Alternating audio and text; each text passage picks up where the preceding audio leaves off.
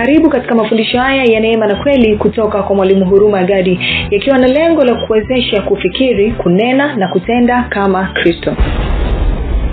Soma kwenye kwenye niandike hapo. Kwenye mithali kumi ishiri na mbili mnakumbuka anasema baraka ya bwana hufanya nini? Utajirisha wala ichanganye nini? Huzuni sawa? Kwa hiyo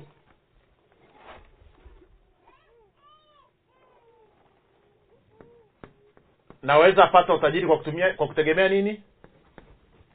Naweza kupata.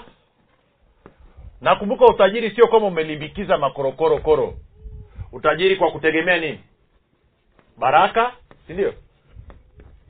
Tegemea nini? Baraka. Sawa? Au kwa kutegemea nini? Kwa kutegemea kwenye kwenye kumbukumbu la torati nane kumi na saba anasema useme nguvu zangu na uwezo wangu. Ndio umenipatia nini? Utajiri huo si ndio? Au kwa kutegemea nguvu na nini? Na uwezo na uwezo wangu. Bwana yesu asifiwe. Bwana yesu asifiwe. Sawa. Eidha napata utajiri si ndio? Utajiri kwa kutegemea baraka ya bwana si ndio? Au kwa kutegemea nini? Nguvu na uwezo wangu. Sawa? Na tukaona kwenye yeremia kumi na saba tano nikitegemea nguvu na uwezo wangu kazi yangu cheo changu mshahara wangu niko chini ya nini? Ya lana sawa? Sawa si sawa? Ambayo ndo inaitwa maisha inaitwa nini? Laana. Mfumo wa nini? Wa laana. Sasa nataka turudi hapa kidogo. Tunachanganyisha mambo. Twende kwenye kumbukumbu la torati tuliona nane. Kumi na nane. Sasa huu mstari umetafsiriwaga vi- hata mi mwenyewe nishafundisha vibaya huko nyuma. Alafu siku nilipokuja kusoma tafsiri nzuri nikaona aibu. Oh haleluya nikaingiza kichwa chini ya meza kwanza. Nikasaga meno. Anasema hivi bali utamkumbuka bwana mungu wako maana ndiye akupae nguvu za kupata utajiri ili alifanye imara agano lake alilowapa baba zako kama hivi leo sasa huko nyuma tulikuwa tunafundishana na watu na, na mpaka watumishi wakubwa mpaka leo hii wote wosepin yaani wote. Wanafundisha kwamba sababu ya mungu kukupa nguvu za kupata utajiri ni ili mungu alifanye agano lake imara kwa maana ya kwamba unjili ya ufalme wa mungu ufalme wa mungu usonge mbele. Hiyo tafsiri si kweli? Si nini moja niangalie biblia habari njema kama amepatia. Kama hajapatia nitaenda kwenye ya kiingereza alafu nitajaribu kuileta kwa lugha inayoeleweka. Anasema kumbukeni kwamba mwenyezi mungu mungu wenu ndiye awapae uwezo ama nguvu za kupata utajiri. Anafanya hivyo ili kuimarisha agano alilolifanya na baba zenu mpaka leo. Kwa lugha nyingine iko hivi. Nisikilize tu. Nakumbuka tuliona sehemu iliyopita baada ya abrahamu kuamua kumtoa isaka mungu akamwambia usimguse mwanao unakumbuka? Alafu mungu akasema nini? Naapa kwa nafsi yangu. Katika kukubariki nitafanya nitakubariki na katika kuzidisha nitafanya nini? Ukisoma kwenye wabrania mlango wa sita anasema mstari ule wa kumi na tatu kumi na nne kumi na tano mpaka kumi na saba na mpaka kumi na nane. Anasema mungu alitia kiapo katikati kwa ajili ya mzao wa abrahamu na wagalatia tatu tisa inasema nani wagalatia tatu ishiri na tisa. Kwa kuwa sisi ni mali ya kristo sisi tumekuwa ndo nini? Mzao wewe ndo mzao wa nani? Wa abrahamu. Kwa hiyo mungu aliapa kwa ajili yako. Mungu aliapa nini? Aliapa akamwambia abrahamu hivi naapa kwa nafsi yangu. Baraka ya bwana inafanya nini? Baraka ya bwana inafanya nini? Inatajirisha. Naapa kwa nafsi yangu. Mahali popote nitakapomkuta mzao wako lazima nimtajirishe kwa hiyo anasema mungu anavyokupa nguvu za kupata utajiri ni kwa sababu bado anataka kuonyesha kwamba yeye ni mwaminifu kwa kiapo ambacho aliingia kwa abrahamu.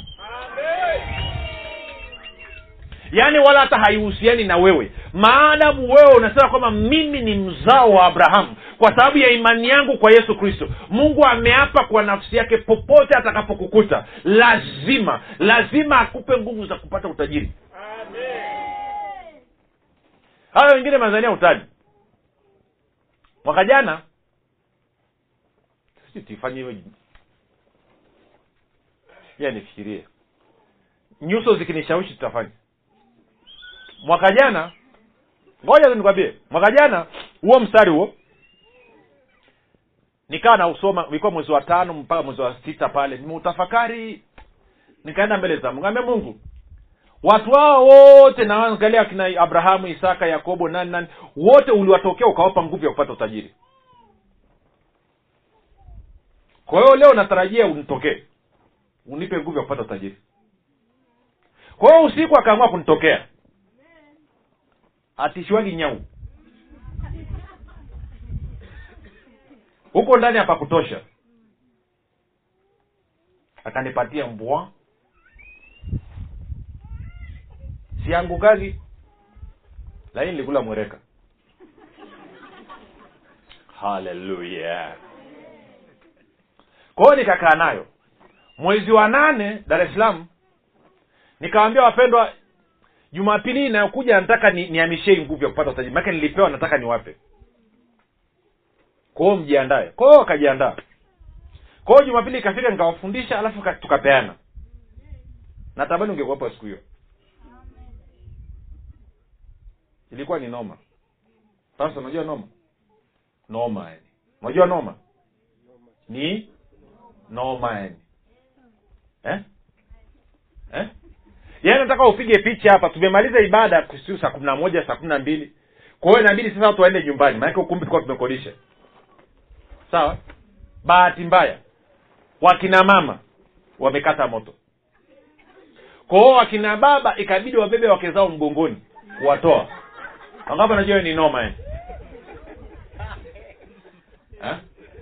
nataka upige picha umembeba mke wako mgongoni alafu ameelewa chakari roho mtakatifu yani. Kwa hiyo na wengine hawana gari binafsi. Kwa hiyo wanaelekea wapi? Kituoni kwenye daladala.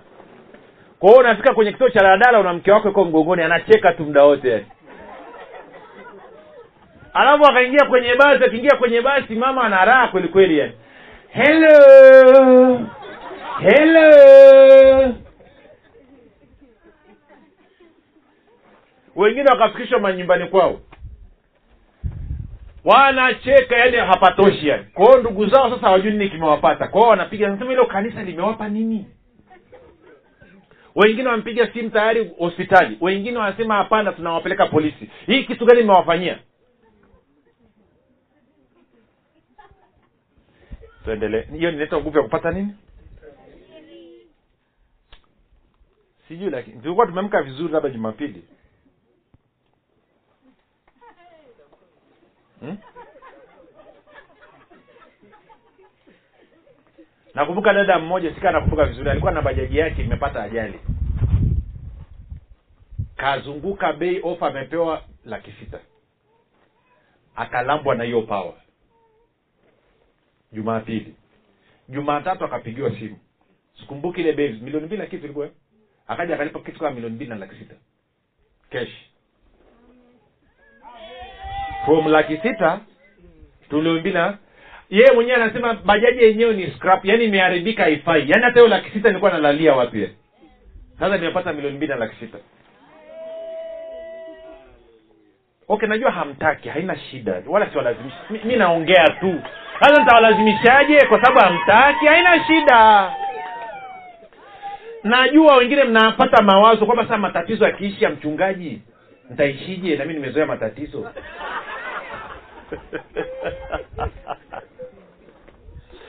Tuendelee. Haleluya kwa hiyo anasema utakumbuka utakumbukeni kwamba nasema mimi bwana mungu wako mungu ndiye akupae nguvu. Anavyozungumzia nguvu ya kupata utajiri maanake ni kwamba ndani mwako inaingia pawa sasa hii pawa ni pawa ya namna gani? Kumbuka pale mstari wa kumi na saba anasema usije ukaseme ni nguvu zako na uwezo wako ndo umekupa utajiri bali utakumbuka kwamba ni mimi mungu ndiye ambaye nimekupa nguvu za kupata utajiri ili kuonyesha kuwa bado mimi ni mwaminifu kwa kitu ambacho nilimwapia abrahamu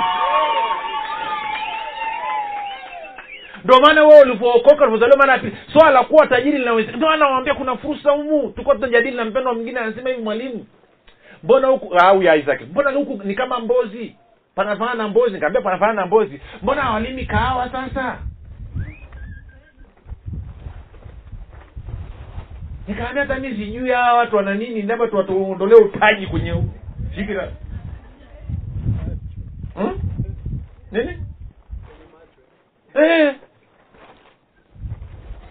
Lakini ukanda huu sinaonenda mpaka singida? Eh? unajua kuku karibu wote tunaokula dar es salaam wanatoka wapi? Singida. Na siku hizi mheshimiwa kidumu na chama chake amewapelekea makao makuu dodoma. Kwa dodoma sio mbali ni hapa tu. Kwao matumbo na midomo ya kule imeongezeka kweli hata kufuga kuku kibiashara kweli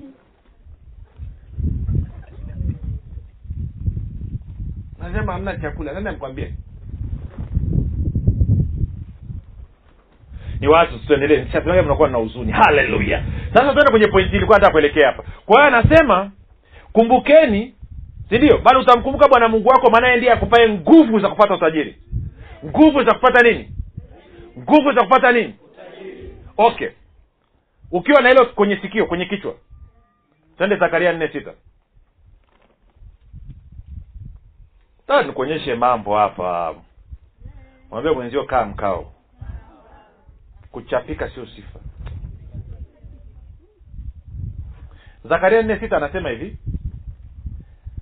Akajibu akaniambia akisema hili ndilo neno la bwana kwa zerubabeli kusema si kwa uwezo wala kwa nguvu. Mungu alikwambia usiseme nini? Utajiri niopata kwa nini? Kwa nguvu zangu na nini? Na uwezo wako. Anasema sio kwa uwezo wala sio kwa nini kwa nguvu. Ehe. Eh? bali nini? Bali ni kwa roho yangu asema bwana wa majeshi. Kwa roho yangu asema bwana wa nini? Okay kwa hiyo anasema naweza kupata utajiri kwa kutegemea baraka ambayo ni nguvu ya nani? Nguvu ya nani? Nguvu ya mungu si ndio eh? sawa na hii nguvu ya mungu imepewa jina lingine inaitwa nini? Roho. Mtapokea nini? Mtapokea nini? Atakapokuja nani?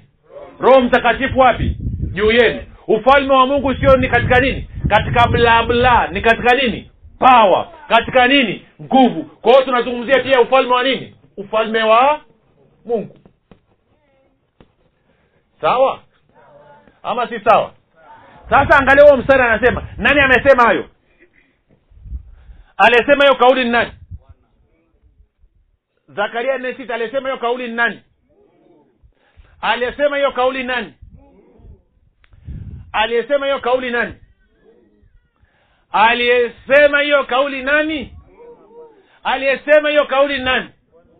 Asante sana. Mungu akupe tano. Aliyesema hiyo ni bwana wa majeshi. Jifunzeni mungu akitokeza akasema kwamba mimi ni, ni yehova hire ni mungu ndiye ninayekupatia. Akasema mimi ni yehova rafa mimi ni mungu nikuponyaye. Akasema mimi ni yehova nisi ana maana anavyotaja jina lake kwa namna fulani maanake anasema kwamba hii kazi haifanyike kawaida. Hii kazi ni vita. Kwao mimi bwana wa majeshi nasema nakuja na roho mtakatifu na nini na ufalme wangu maanake naingiza malaika wa vita kazini. Maana wewe kuwa tajiri katika ulimwengu ambao ibilisi alikuwa ameukalia sio nyepesi. Kwa hiyo hii ni vita tunaipiga. Ndo anasema asema bwana wa majeshi.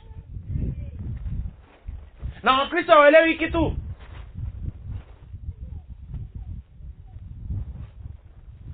Na karibu mara zote anapozungumzia anasema habari ya fedha na uchumi anazungumzia bwana wa majeshi.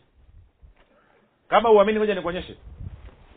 Twende malaki tatu hatuzungumzie fungu la kumi nisikilize tu. Usianze kupanic malaki tatu nianze ule mstari wa kumi. Anasema hivi leteni zaka kamili ghalani ili kiwemo chakula katika nyumba yangu mkanijaribu kwa njia hiyo asema bwana wa majeshi.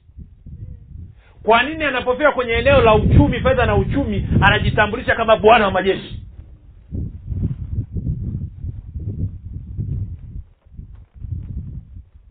ha? Ha? Kwa nini kote ikifika kwenye eneo la fedha na uchumi asema bwana majeshi. Kwa sababu ni vita. Ulimwengu unakuchukia. Na kama ulimwengu unakuchukia mfumo wa fedha na uchumi wa ulimwengu unakuchukia. Kwao lazima uje na serikali ambayo ina nguvu ina mamlaka kuliko hiyo iliyoko ili uweze kufanikiwa. Na inapokuja maanake kuwa malaika wa vita watatambulia mbele kutengeneza njia. Hivi nyiwe mnasomaje bibilia okay twende kutoka. Kutoka.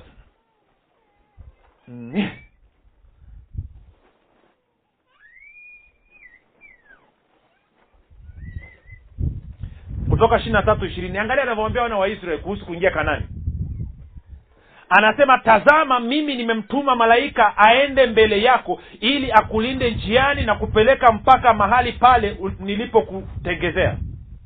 Jitunzeni mbele yake mwisikie sauti yake ku, uh, wala msimtie kisirani maana hata wasamee makosa yenu kwa kuwa jina langu limo ndani yake. Lakini ukisikiliza sauti yake kweli na kuyatenda yote ninenayo mimi ndipo mimi nitakuwa ni adui wa adui zako na mtesi wa hao wa wakutesao sindio eh? kwa kuwa malaika wangu atatangulia mbele yako na, kufiki, na kukufikisha kwenye mwamori na mhiti na mperezi na mkanani na mhivi na myebusi nami nitawakatilia mbali. Sindio kwa hiyo maanake nasema nakupa malaika aende akakuingiza kwenye nchi yenye asali na nini zile nyumba walizozikuta ambazo hawajajenga wao zimejaa vitu vizuri na yale mashamba ambayo walikuwa hawajalima wao wakati wa mavuno yote ile ilibidi vita ipigwe. Okay. Nikuulize swali. Umewahi kujiuliza mungu anawambia israeli zungukeni ukuta wa yeriko siku saba alafu zungukeni sitaki mtu aongee chochote? Nyie amwelewi miji ya zamani. Miji ya zamani ilikuwa imezungushiwa kuta zile kuta zilikuwa ni pana. Hili jengo mlilokaa hapa fanya mara nne ndo upana wa ukuta. Kule juu sio tu kwamba kuna watu wana upinde na mishale sio tu kwamba kuna watu wana mikuki. Walikuwa wanatumia mabomu ya lami zamani. Lami inachomekwa yani matambara yanachomekwa kwenye lami alafu yanawashwa moto mnarushiwa. Alafu unao israel wanazunguka siku ya kwanza hawa watu wa yeriko hawatupi mshale hata mmoja inawezekana wapi? Na wakati wanajua kabisa israeli wamekuja kuwanyang'anya nchi yao. Siku ya kwanza siku ya pili siku ya tatu siku ya nne siku ya tano siku ya sita siku ya saba. Ule ukuta wanasema ukuta ukaanguka lakini ukisoma kwenye historia ule ukuta ukuanguka ukuta ulizama chini. Unadhani nini kilizamisha ha? Ufalme wa mungu. Yule malaika unaumwe malaika mmoja aenda kwenye ile jiwe ilikuwa imezuia kaburi ya yesu akaenda akachomoa akapiga kule. Kwa hiyo inamaana waliteremka vijeba toka mbinguni wakakalia ile ukuta. Ukuta ukateremka pya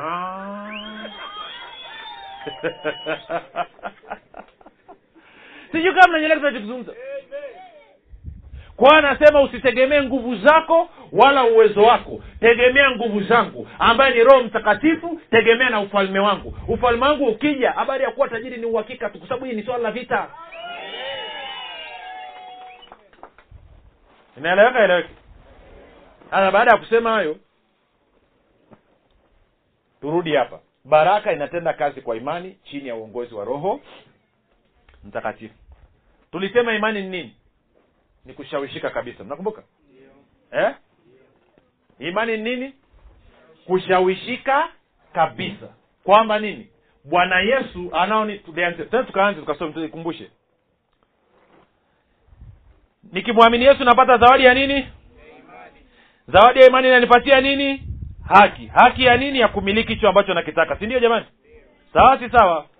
Sawa si sawa? Sawa si sawa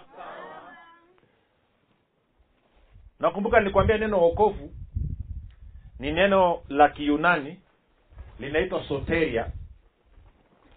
Na wakati mwingine utakuta wanazungumza wanatumia neno sozo. Lakini yote hayo maneno mawili yanamaanisha kuponywa kufunguliwa kuokolewa kukombolewa. Yaani chochote unachokihitaji kutoka kwa mungu anavyokupatia ndo hayo maneno anakamata na bibilia inasema nadhani katika matendo ya mitume nne mstari wa ngapi? Wa kumi na tatu. Anasema kwa maana hakuna jina lingine chini, chini ya nini? Ya mbingu tupasalo kuokolewa kwalo isipokuwa jina la nani? Kwa hiyo huokolewi kwa jina la mtu mwingine yeyote. Jina la abrahamu alikuokoi jina la yakobo alikuokoi wala jina la isaka. Ndio maana katika agano jipya ukisoma katika nyaraka za mitume hakuna sehemu hata moja waliosema kwa mungu wa abrahamu isaka na yakobo. Hiyo ni lugha ya gano la kale. Ukutana na mtumishi anasema nakwambia mungu wa abrahamu na mungu wa isaka na yakobo. Jua huyo amepita yuko nyuma ya wakati zaidi ya miaka elfu nne.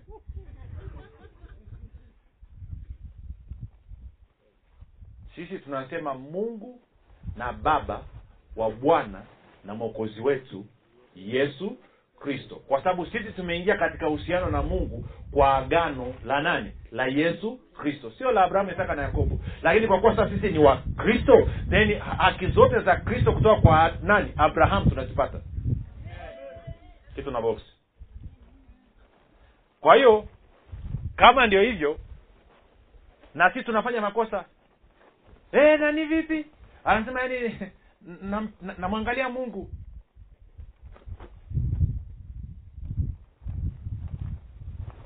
namtumainia mungu. Hapo ni sahihi.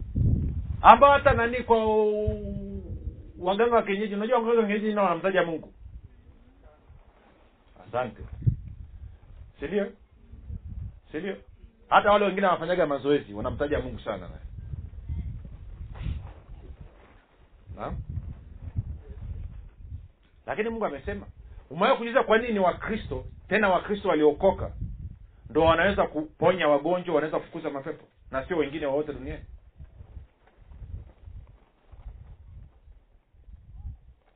Wayahudi pamoja na kwamba wana torati hawezi kutoa pepo. Na wao wakitaka kutoa pepo wanaanza oh matomola kaja mwenye oh matomola kaja mwenye. Eh, ne, ne, ne, ne, ne, ne, ne?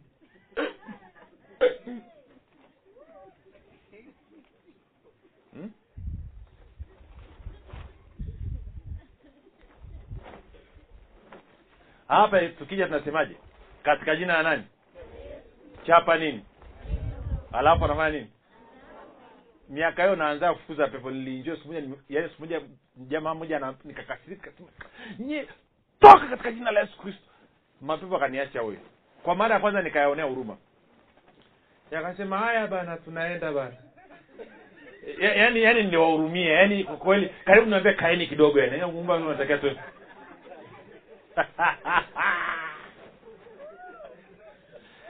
kwa hiyo anasema hakuna jina jingine tupasalo kuokolewa kwalo. Sasa tuliona hivi matayo tisa ishiri na saba hadi nimepoteza muda? ishiri na tisa. Akina hujapotea. Si kitu? Yesu alipokuwa akipita kutoka huko vipofu wawili wakamfuata wakipaza sauti wakisema uturehemu mwana wa daudi. Si ndio naye alipofika nyumbani wale vipofu walimwendea yesu akawaambia mnaamini kwamba naweza kufanya hili? Sawa. Wakasemaje? Naam bwana. Akasemaje? Ndipo alipowagusa macho akasema kwa kadiri ya imani yenu mpate. Macho yao yakafanya nini? Yakafumbuka nini kimetokea? Hapa wangapi anakumbuka mnaamini naweza kufanya hili? Wakasemaje? Ndiyo wakapewa nini zawadi ya imani. Imani ya nani? Ya yesu kristo. Alafu hiyo imani ya yesu kristo ndio ikatumiwa kufanya nini? Kufungua macho yao. Lakini tunafahamu ili muujiza wowote ama mat... kitu chochote tunachokitaka kidhirika katika damu na nyama lazima mchanganyiko wa vitu vingapi? Nini na nini? Imani na nini? Na nguvu ya mungu. Na ufalme wa mungu ni katika nini? Nguvu. Kwa hiyo ina ili na wewe utajiri ambao mungu amekupa ni wakwako uweze kudhirika katika damu na nyama unahitaji nini? Imani pamoja na nini? Na nguvu si ndio? Nguvu ambayo tayari unayo umeshapewa. Sema inachapa usingizi humo ndani mwako.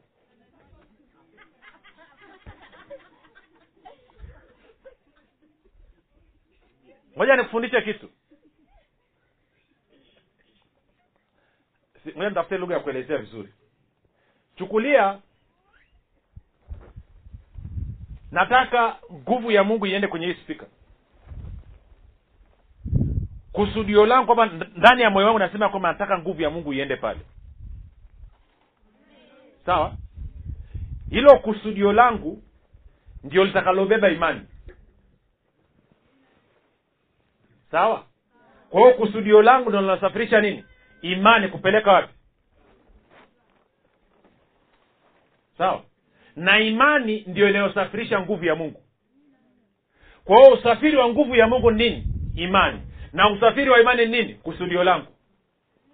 Ndio maana nikiwekea mkono mtu hapa alafu akili yangu ikahamia kwa yule jamaa kule pawa haiendi hapa.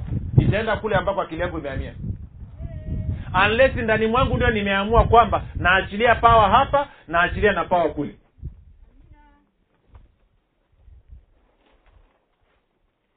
Sawa? Sawa si sawa kwa hiyo waliposema naamini. Kwa hiyo imani tukasema ni imani ni kushawishika kabisa kwamba mungu anao nini? Uwezo. Wa nini? Wa kufanya hilo jambo ambalo nataka alifanye. Na kwa safari hii kwa katika agano jipya nasema nini? Imani ni kushawishika kabisa kwamba yesu anao nini? Uwezo wa kufanya hilo jambo. Tuko sawa sawa? Lakini pia tukaona kwamba hiyo lugha hiyo tunayosoma hapo ilikuwa ni lugha kabla ya nini? Kabla ya msalaba baada ya msalaba wa yesu kristo lugha imebadilika. Sio kwamba najiuliza naamini kwamba yesu anaweza kulifanya hili? Swali linakuwaje? Je naamini kwamba yesu kristo amekwisha kulifanya? Ninapoamini kuwa yesu kristo amekwisha kufanya napewa zawadi ya nini? Ya imani. Je naamini kwamba kupitia yesu kristo nimekwisha kukombolewa kutoka katika laana ya torati? Ndiyo je ninaamini kwamba nimekwisha kutolewa katika umaskini? Je ninaamini kwamba nimekwisha kuponywa? Nikikubali kwamba tayari nilishapona napewa zawadi ya nini? Ya imani itakayosababisha nguvu ya mungu itoe huo uponyaji katika ulimwengu wa roho ilete katika damu na nyama. Tunaelewana? Ama tuelewana inakuja kuja? Ama haikuji? Eh?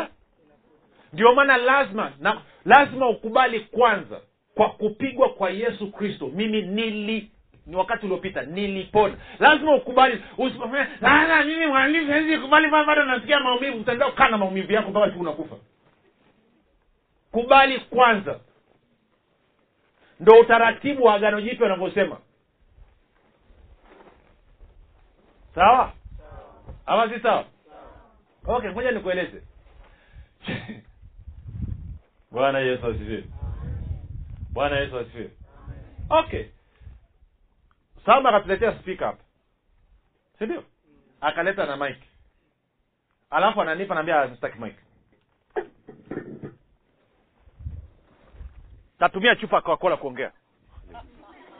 Anaambia tumia mike naambia sitaki. Mike ya nini? Chupa coca-cola inatosha. Wangapi wanajua hata nikifunga miaka mitano chupa ya coca-cola haitaongea na hiyo speak up. Kwa hiyo sasa na wewe mungu anakupa utaratibu. Anasema katika agano jipya kubali kwanza tayari ulishaponywa alafu ukikubali kwanza utapewa imani itakaosababisha nguvu ya mungu ilete huo uponyaji kutoka katika ulimwengu wa roho uje katika damu na nini?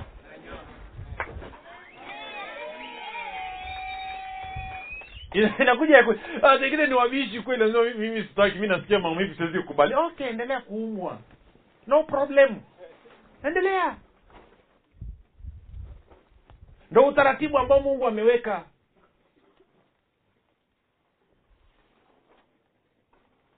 Bwana yesu asifiwe. Unajua ili uweze kutumia umeme lazima ufuate kanuni zinazoongoza umeme. Usipofuata kanuni zinazoongoza umeme upati matokeo. Napendaga stori mbili kuliko zote moja inahuzunisha nyingine inachekesha. Tukiwa nasoma shule ya sekondari moringe sokoine kule monduli kuna mlinzi mmoja wa shule alikuwa anaitoka kawasaki. Kawasaki akapata ufunuo kajidai ye ni tanesco akaenda kukata matawi ya mti kupunguza kwenye nyaya za umeme zile kubwa. Kwa alivyokata tawi la lingine likaangukia kwenye nyaya. Kwa akapata ufunuo kwamba ngoja akamate alitoe kesho yake wote tulikuwa tumekusanyika nyumbani kwake kwenye msiba. Ni tanesco ndio waliomua nani amemua? Ha? ujinga wake ndo umefanya nini? Umemua mzee mwingine hapa hapo mondule kwaitwa mzee musa. Fanya biashara. Alikuwa analimbwa ukiliona. Kama simba. Alafu waya wa umeme ukaanguka yule mbwa akapita siku hiyo. Akakanyaga anajua mwenyewe alivyokanyaga. Umeme ukamtekenya. Hey. mbwa ana hasira alafu mbabe akapiga. Akagusa tena ah, katekenywa kwa hiyo akaona hii kitu inaletea ujinga. Akaamua kung'ata waya. Tulisikia tu mbwa akapaa juu. Alipoteremka chini anatoa moshi kwenye mdomo. Hayupo. Nani ameua mbwa? Tanesco kilichoua mbwa ni nini? Ujinga. Tunaweza sawa. Kwao na mungu naye amekupa utaratibu anasema katika agano jipya kila kitu kinapatikana kwa mchanganyiko wa imani na nguvu yangu. Nguvu yangu ambayo inapatikana kupitia roho mtakatifu kupitia ufalme wa mungu na nimekupa pia nguvu ya kupata utajiri. Lakini hii nguvu ili iweze kutenda kazi kwa niaba yako. Hii nguvu inaingizwa kazini na imani na imani ina iko hivi imani lazima uamini ukubali kwanza. Sindio lazima ukubali kwanza kwamba tayari kupitia yesu hicho unachokitaka kilishatendeka. Ukishakubali unapewa zawadi ya nini? Ya imani. Alafu hiyo imani sasa ndo unaingia kazini.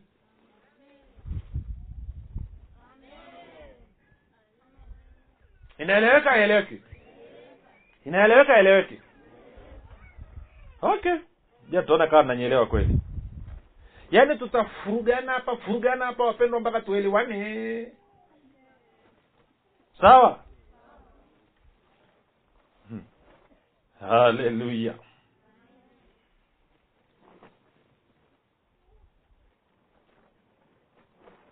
haleluya sasa wagalatia mbili ishirini. Haya mambo mazuri haya imefika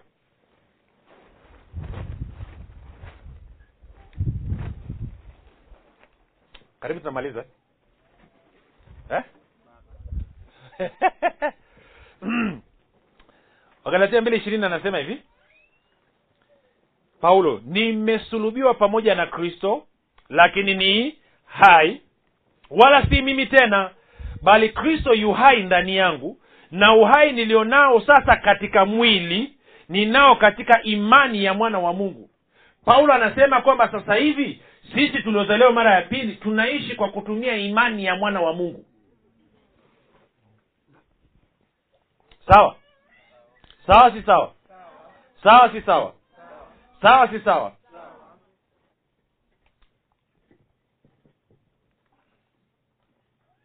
Sasa ntafuta ntafuta yani ntafuta engo yani ili tuweze kuelewana haleluya okay tende hivi. Kwa hiyo unaishi kwa imani ya nani? Kwa imani ya nani? Kwa hiyo unayo imani ya nani?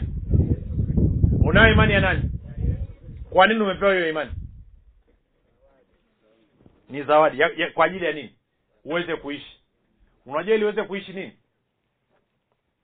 ninapotumia imani unaweza ukaizungumza kwa sura mbili. Sura ya kwanza kwamba hii imani ni ili imruhusu kristo aliyoko ndani mwangu aishi kupitia mimi au hii imani ni kwa ajili ya kuniruhusu mimi niishi maisha ya kristo hapa duniani nipate matokeo ya kristo hapa duniani. Sasa wewe una tatizo la imani imani unayo? Bibilia inasema wazi. Petro anasema imani yenye thamani. Imani moja na sisi. Watu wote Ngoja kasome hivi hivi. Je some haraka haraka alafu. Tuandaa tu, tuingize tuingize top gear hapa. Petro bwana yesu asifiwe. Bwana yesu asifiwe sana. Asifiwe kweli kweli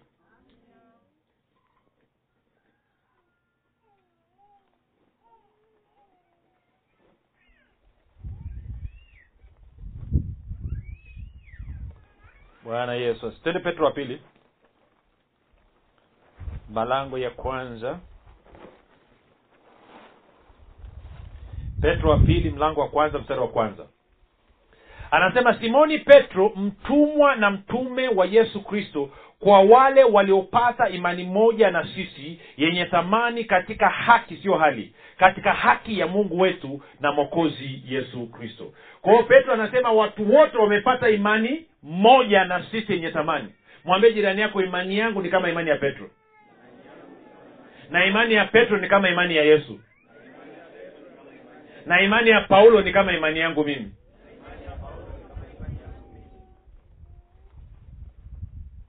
Mwambie jirani yako huna tatizo la imani. Mwambie huna tatizo la imani. Twende yuda yuda mlango wa kwanza mstari wa tatu. Anasema wapenzi nilipokuwa nikifanya eh, bidii sana kuwaandikia habari ya uokovu ambao ni wetu sisi sote naliona imenilazimu kuwaandikia ili niwaonye kwamba mwishindanie imani waliokabidhiwa watakatifu mara moja tu. Anasema imani tumepewa mara ngapi? Mara moja tu kwa hiyo kwa kuwa unamwamini yesu kristo wewe unayo imani ya nani? Ya yesu kristo. Na kazi ya hiyo imani ya yesu kristo nini? Ni kuelekeza nguvu ya mungu kule ambako unataka iende. Sawa? Sawa? Sawa si sawa? Hasa na hata hapo. Nitayafunga sasa hivi na- nataka nipeleke mahali. Sasa moja nikuelezee kidogo kuhusu hii imani. Kidogo tu. Kidogo tu. Kiduchu. Mwambie mwenzio moja uelezewe kiduchu kuhusu imani luka kumi na saba. Mitume wamemuuliza bwana yesu swali la kizushi. Wanasema natakiwa nimsamehe ndugu yangu mara ngapi? Sindio eh? eh?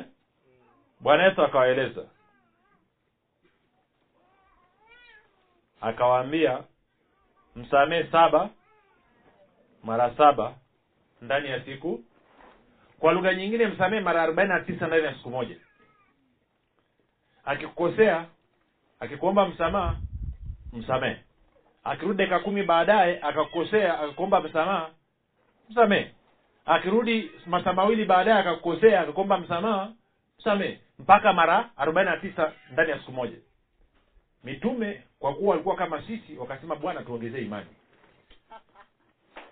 Si ndio maanake naona kuna watu wengine ni kero kweli kweli ya. wakasema bwana tuongezee imani. Mstari wa tano mitume wakamwambia bwana tuongezee imani. Bwana sikia bwana yesu anamwambia sita. Bwana akasema kama mngekuwa na imani kiasi cha chembe ya haradali mngeuambia mkuyu huu ng'oka ukapandwa wapi? Baharini nao ungefanya nini? Ungewatii sasa kwa bahati mbaya huo mstari wa saba tafsiri za kiswahili zime- zimepotosha kidogo. Sawa? Kwa sababu ukisoma kwenye bibilia ya kiingereza kwa mfano new king james version huo mstari wa saba unaanza na neno end ambao maana yake na tuko sawa? Kwa hiyo badala ya kuanza na, na neno lakini tunatakiwa tuanze na nini? Na sasa ingesomeka hivi. Mitume wakamwambia bwana tuongezee imani. Bwana akasema kama mngekuwa na imani kiasi cha chembe ya radari mngeuambia mkuyu huu ng'ooka ukapandwe baharini nao ungewatii na ni nani na ni kwa hiyo ina sentensi bado inafanya nini? Inaendelea. Na ni nani kwenu mwenye mtumwa alimae au achungaye ng'ombe atakayemwambia mara arudipo kutoka shambani njoo upesi keti ule chakula je hata mwambie nifanyie tayari chakula nile jifunge unitumikie hata nikiishe kula na kunywa ndipo nawe utakapokula na kunywa? Bwana yesu anasema nini anasema imani ni mtumwa wako. Imani ni mfanyakazi wako. Kazi yake ni kwenda katika ulimwengu wa roho kushirikiana na nguvu ya mungu na kuleta hivyo vitu vije katika ulimwengu wa damu na nyama. Kwa anasema usiiruhusu imani yako ikakaa bila kazi na wala usiionee huruma. Ukiipatika kazi moja pachika na kazi nyingine patika na kazi nyingine. Sawa? Sema imani ni mfanyakazi wangu wa kuniletea vitu kutoka katika ulimwengu wa roho kuja katika ulimwengu wa damu na nyama. Nikihitaji kitu katika ulimwengu wa roho natakiwa ni mtume imani. Si ndio? Kwa mfano tuliona umebarikiwa kwa baraka ngapi? Zote za rohoni. Lakini pia unahitaji baada ya hivyo vitu unavihitaji wapi? Si ndio? Si unajua hela ulionayo rohoni haikusaidii mwilini eh? haleluya. Ama good.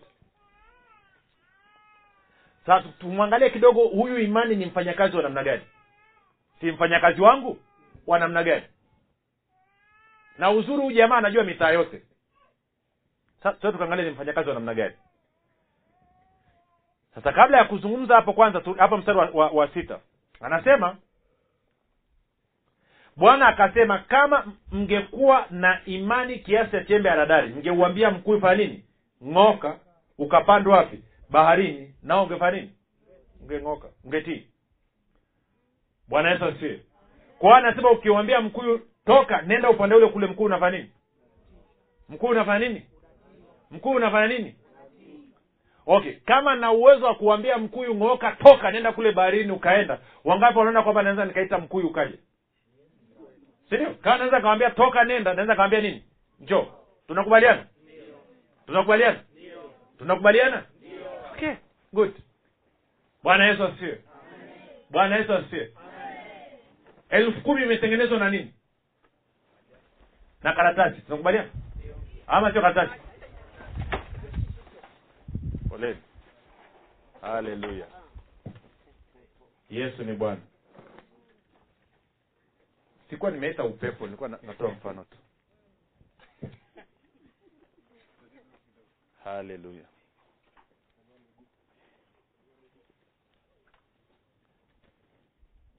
Ha? haleluya wanafanya vitu vyao.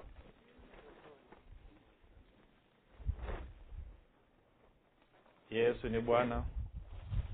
Moja mbili tatu. Tunajaribu tunajaribu. Tunajaribu tunajaribu. Haleluya haleluya Hallelujah. sasa tumeweka hapa nyuma. Hapa hapa eh? Ah itapinga eh. tuendelee. Bwana yesu asifiwe. Kwa hiyo elfu kumi imetengenezwa na nini? Na karatasi. Na karatasi inatokana na nini? Na mti. Kwa hiyo kama unaweza ukawambia mti go. Ukago. Je unaweza ukaambia karatasi nenda eh? Kwa hiyo ukiambia karatasi nenda itaenda haitaenda? Itakutii haitakutii? Kama naweza nikaambia karatasi nenda ikanitii naweza nikaiambia karatasi njoo. Nikiambia njoo itatii haitatii? Okay kama naweza nikaambia karatasi nenda ikaenda je naweza nikaambia elfu kumi nenda ikaenda? Nikiambia elfu kumi njoo.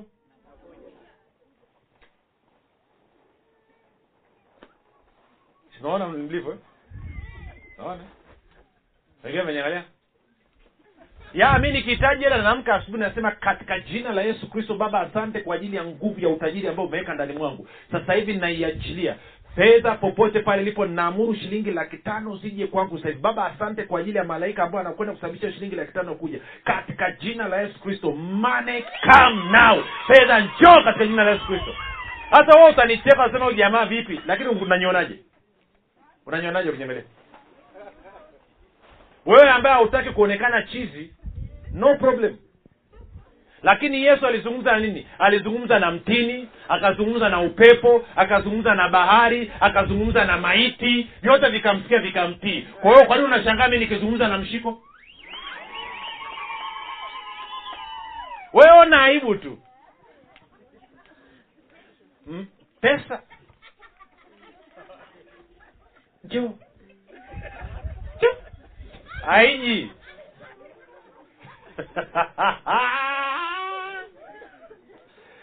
alisema wale wananyonea aibu mbele ya wanadamu.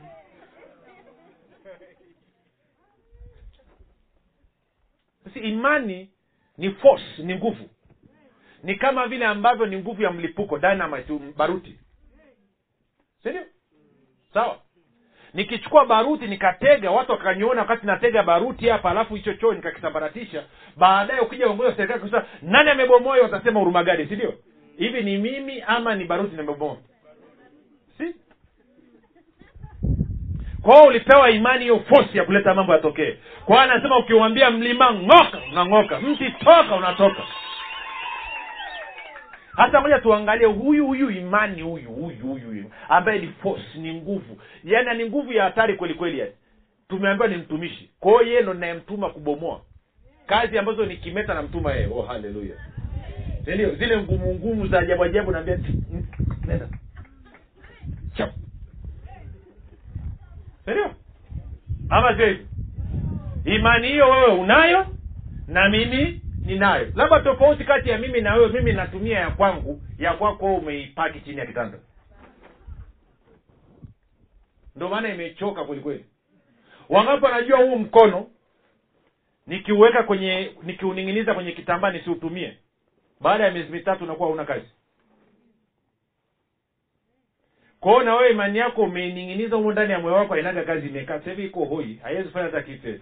Yaani hata ukiituma yani haiwezi kwenda hata pembeni. Yani nasema niache nimechoka basi. Eh? Ndo wao nakimbia nasema mtumishi naomba niombee mtumishi naomba niombee. Kwa sababu ya kwako hoi bin zofri. Wakati umefika kuamsha imani yako oh, haleluya tende matayo kumi na saba. Tuna stori hapa wanafunzi walijaribu kutoa pepo ikagoma. Wakamuza mbona wanamuza bwana yesu mbona si hatukuweza kumtoa? Mstari wa ishirini yesu akawaambia kwa sababu ya kutokuamini kwenu. Najua tafsiri nyingi zinasema sababu ya upungufu wa imani. Tafsiri ni mbovu. Huwezi ukasema kwa sababu ya upungufu wa imani alafu hapo useme ukiwa na imani ndogo kaa punja radhari kwa hiyo nitakiwa kwa sababu ya nini? Ya upungufu kwa sababu ya nini? Ya kutokuamini kwenu because of your unbelief. Alafu anasema hivi kwa sababu amin nawaambia mkiwa na imani kiasi cha punje ya haradali mtauambia mlima huu ondoka hapa uende kule nao utaondoka wala halitakuwako neno lisilowezekana kwenu. Kwa hiyo anatuambia imani ni mfanyakazi wa namna gani? Anasema imani ni mfanyakazi ambaye anaweza kufanya mambo mangapi? Mambo yote.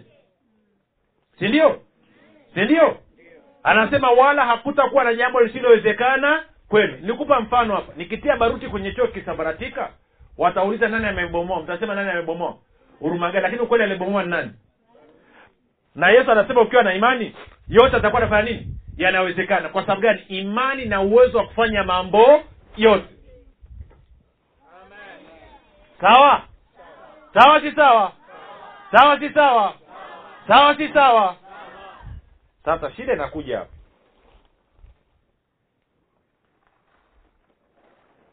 Naanza kuchanganya gia sasa.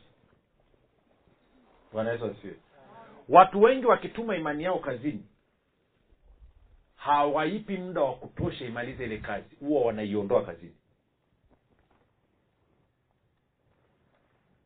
Kwa sababu anakwambia imani inaweza kufanya mambo mangapi ukiachilia imani mgonjwa wapone maanake ni kwamba imani haiwezi kutulia mpaka mgonjwa wapone sababu pekee itamsababisha yule mgonjwa imani simponye yule mgonjwa ni wewe utakapomwita mfanyakazi kumwambia rudi na kuhitaji huko. Sindio na ndivyo naomba nafanya wangapi wanajua kama una mfanyakazi umemtuma shambani anapalilia alafu ukamwita ukaambia acha hiyo kazi. Sindio njoo tende ukanyweshe maji ng'ombe. Wangapi anajua ukifika jioni kuta shamba alijamalizika kulima utapiga kelele kwa sababu ni ulimwambia aache. Na upiga kelele akwambia huyu nyembea niache.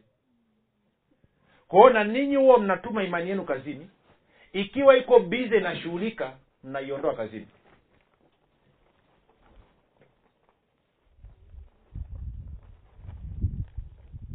Hamuipi muda wa kutosha ikamilishe ile kazi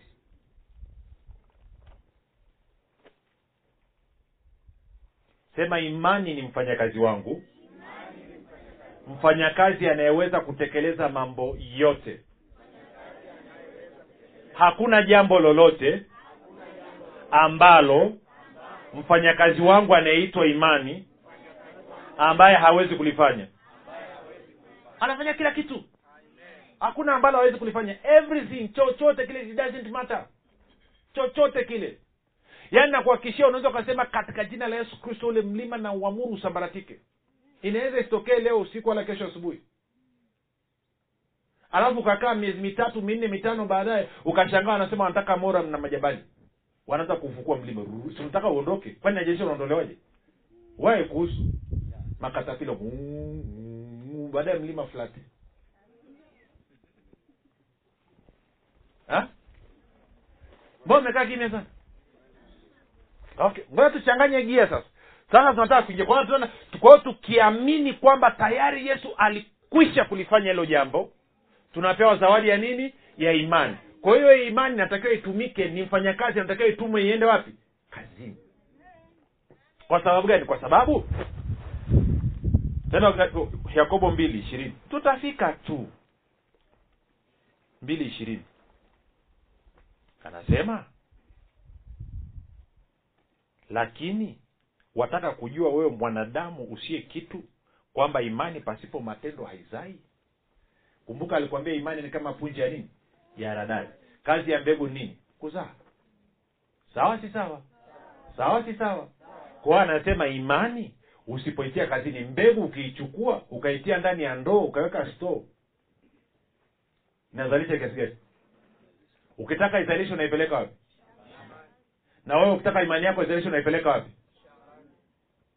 Kwa hiyo ishiri na moja. Je baba yetu abrahamu hakuhesabiwa kuwa ana haki kwa matendo yake matendo?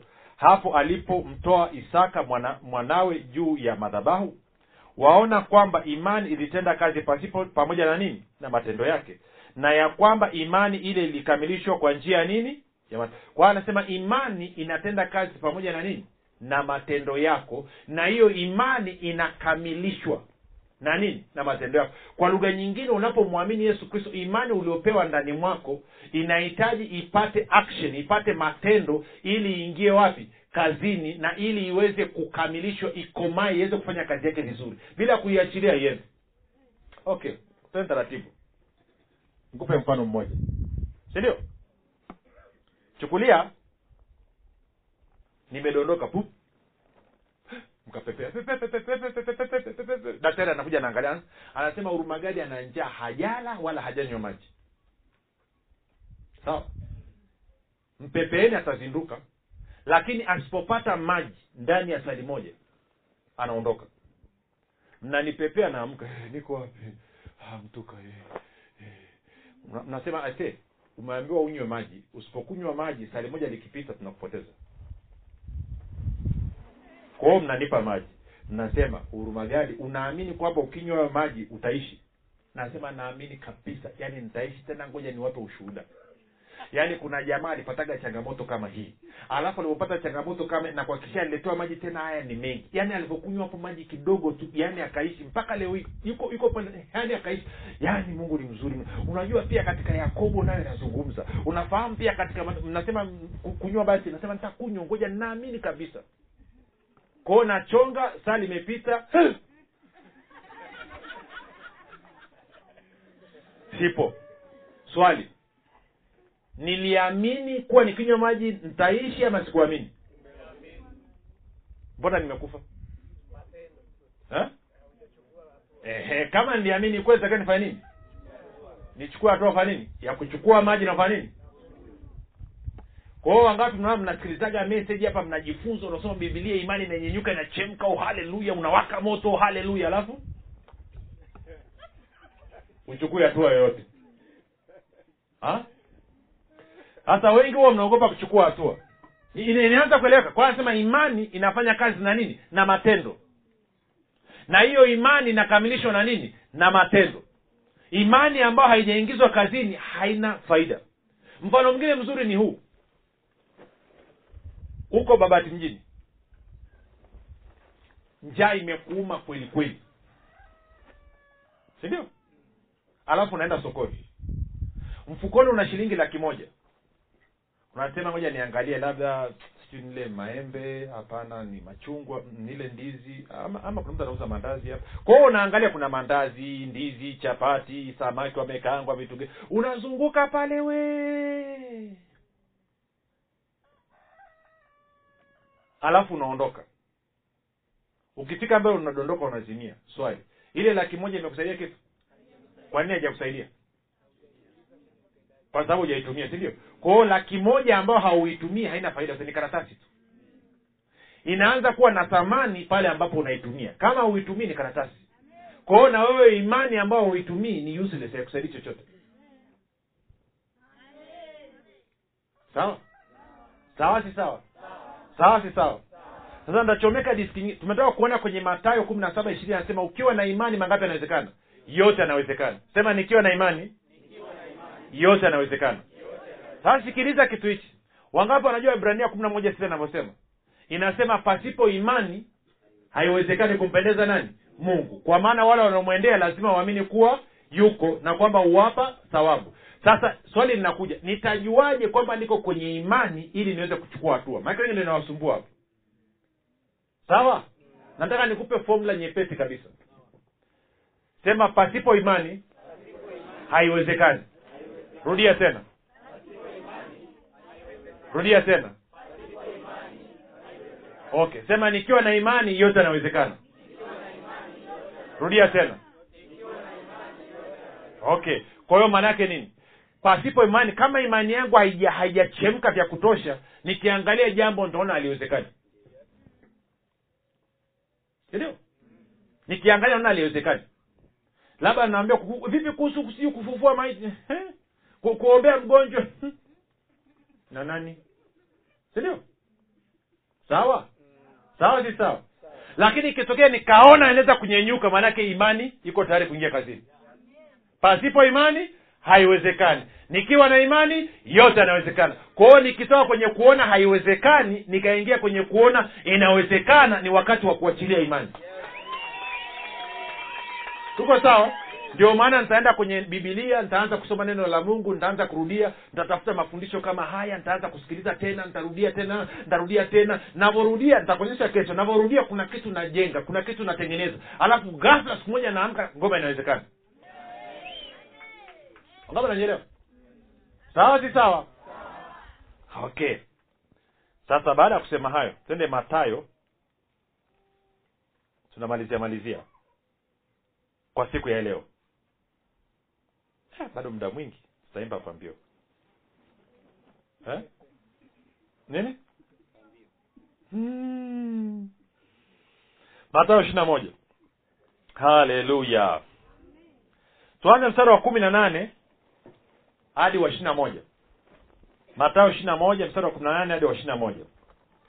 Anasema hivi hata asubuhi alipokuwa akienda mjini aliona njaa. Wengine wamekuwa mjuaki kama yesu anasikia njaa. Kwao mheshimiwa alisikia nini? Njaa. Sawa?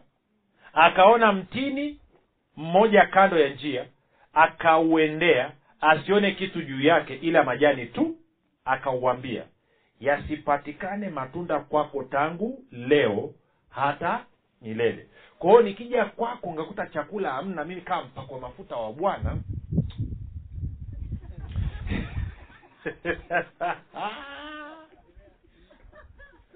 Eh? tuendelee.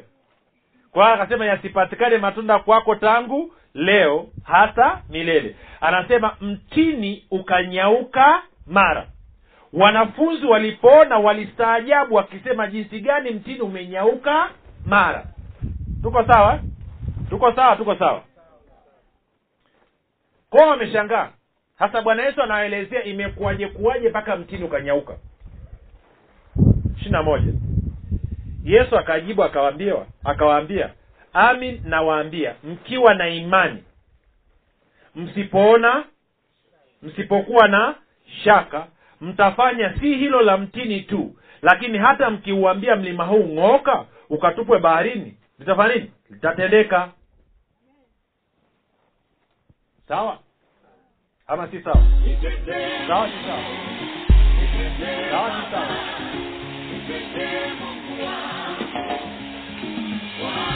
Hii ni habari njema kwa wakazi wa jiji la dar es salaam. Sasa mwalimu huruma gadi ambaye amekuwa akikuletea mafundisho ya kristo kupitia vipindi vya neema na kweli kwa njia ya redio youtube google podcast apple podcast spotify telegram pamoja na whatsapp.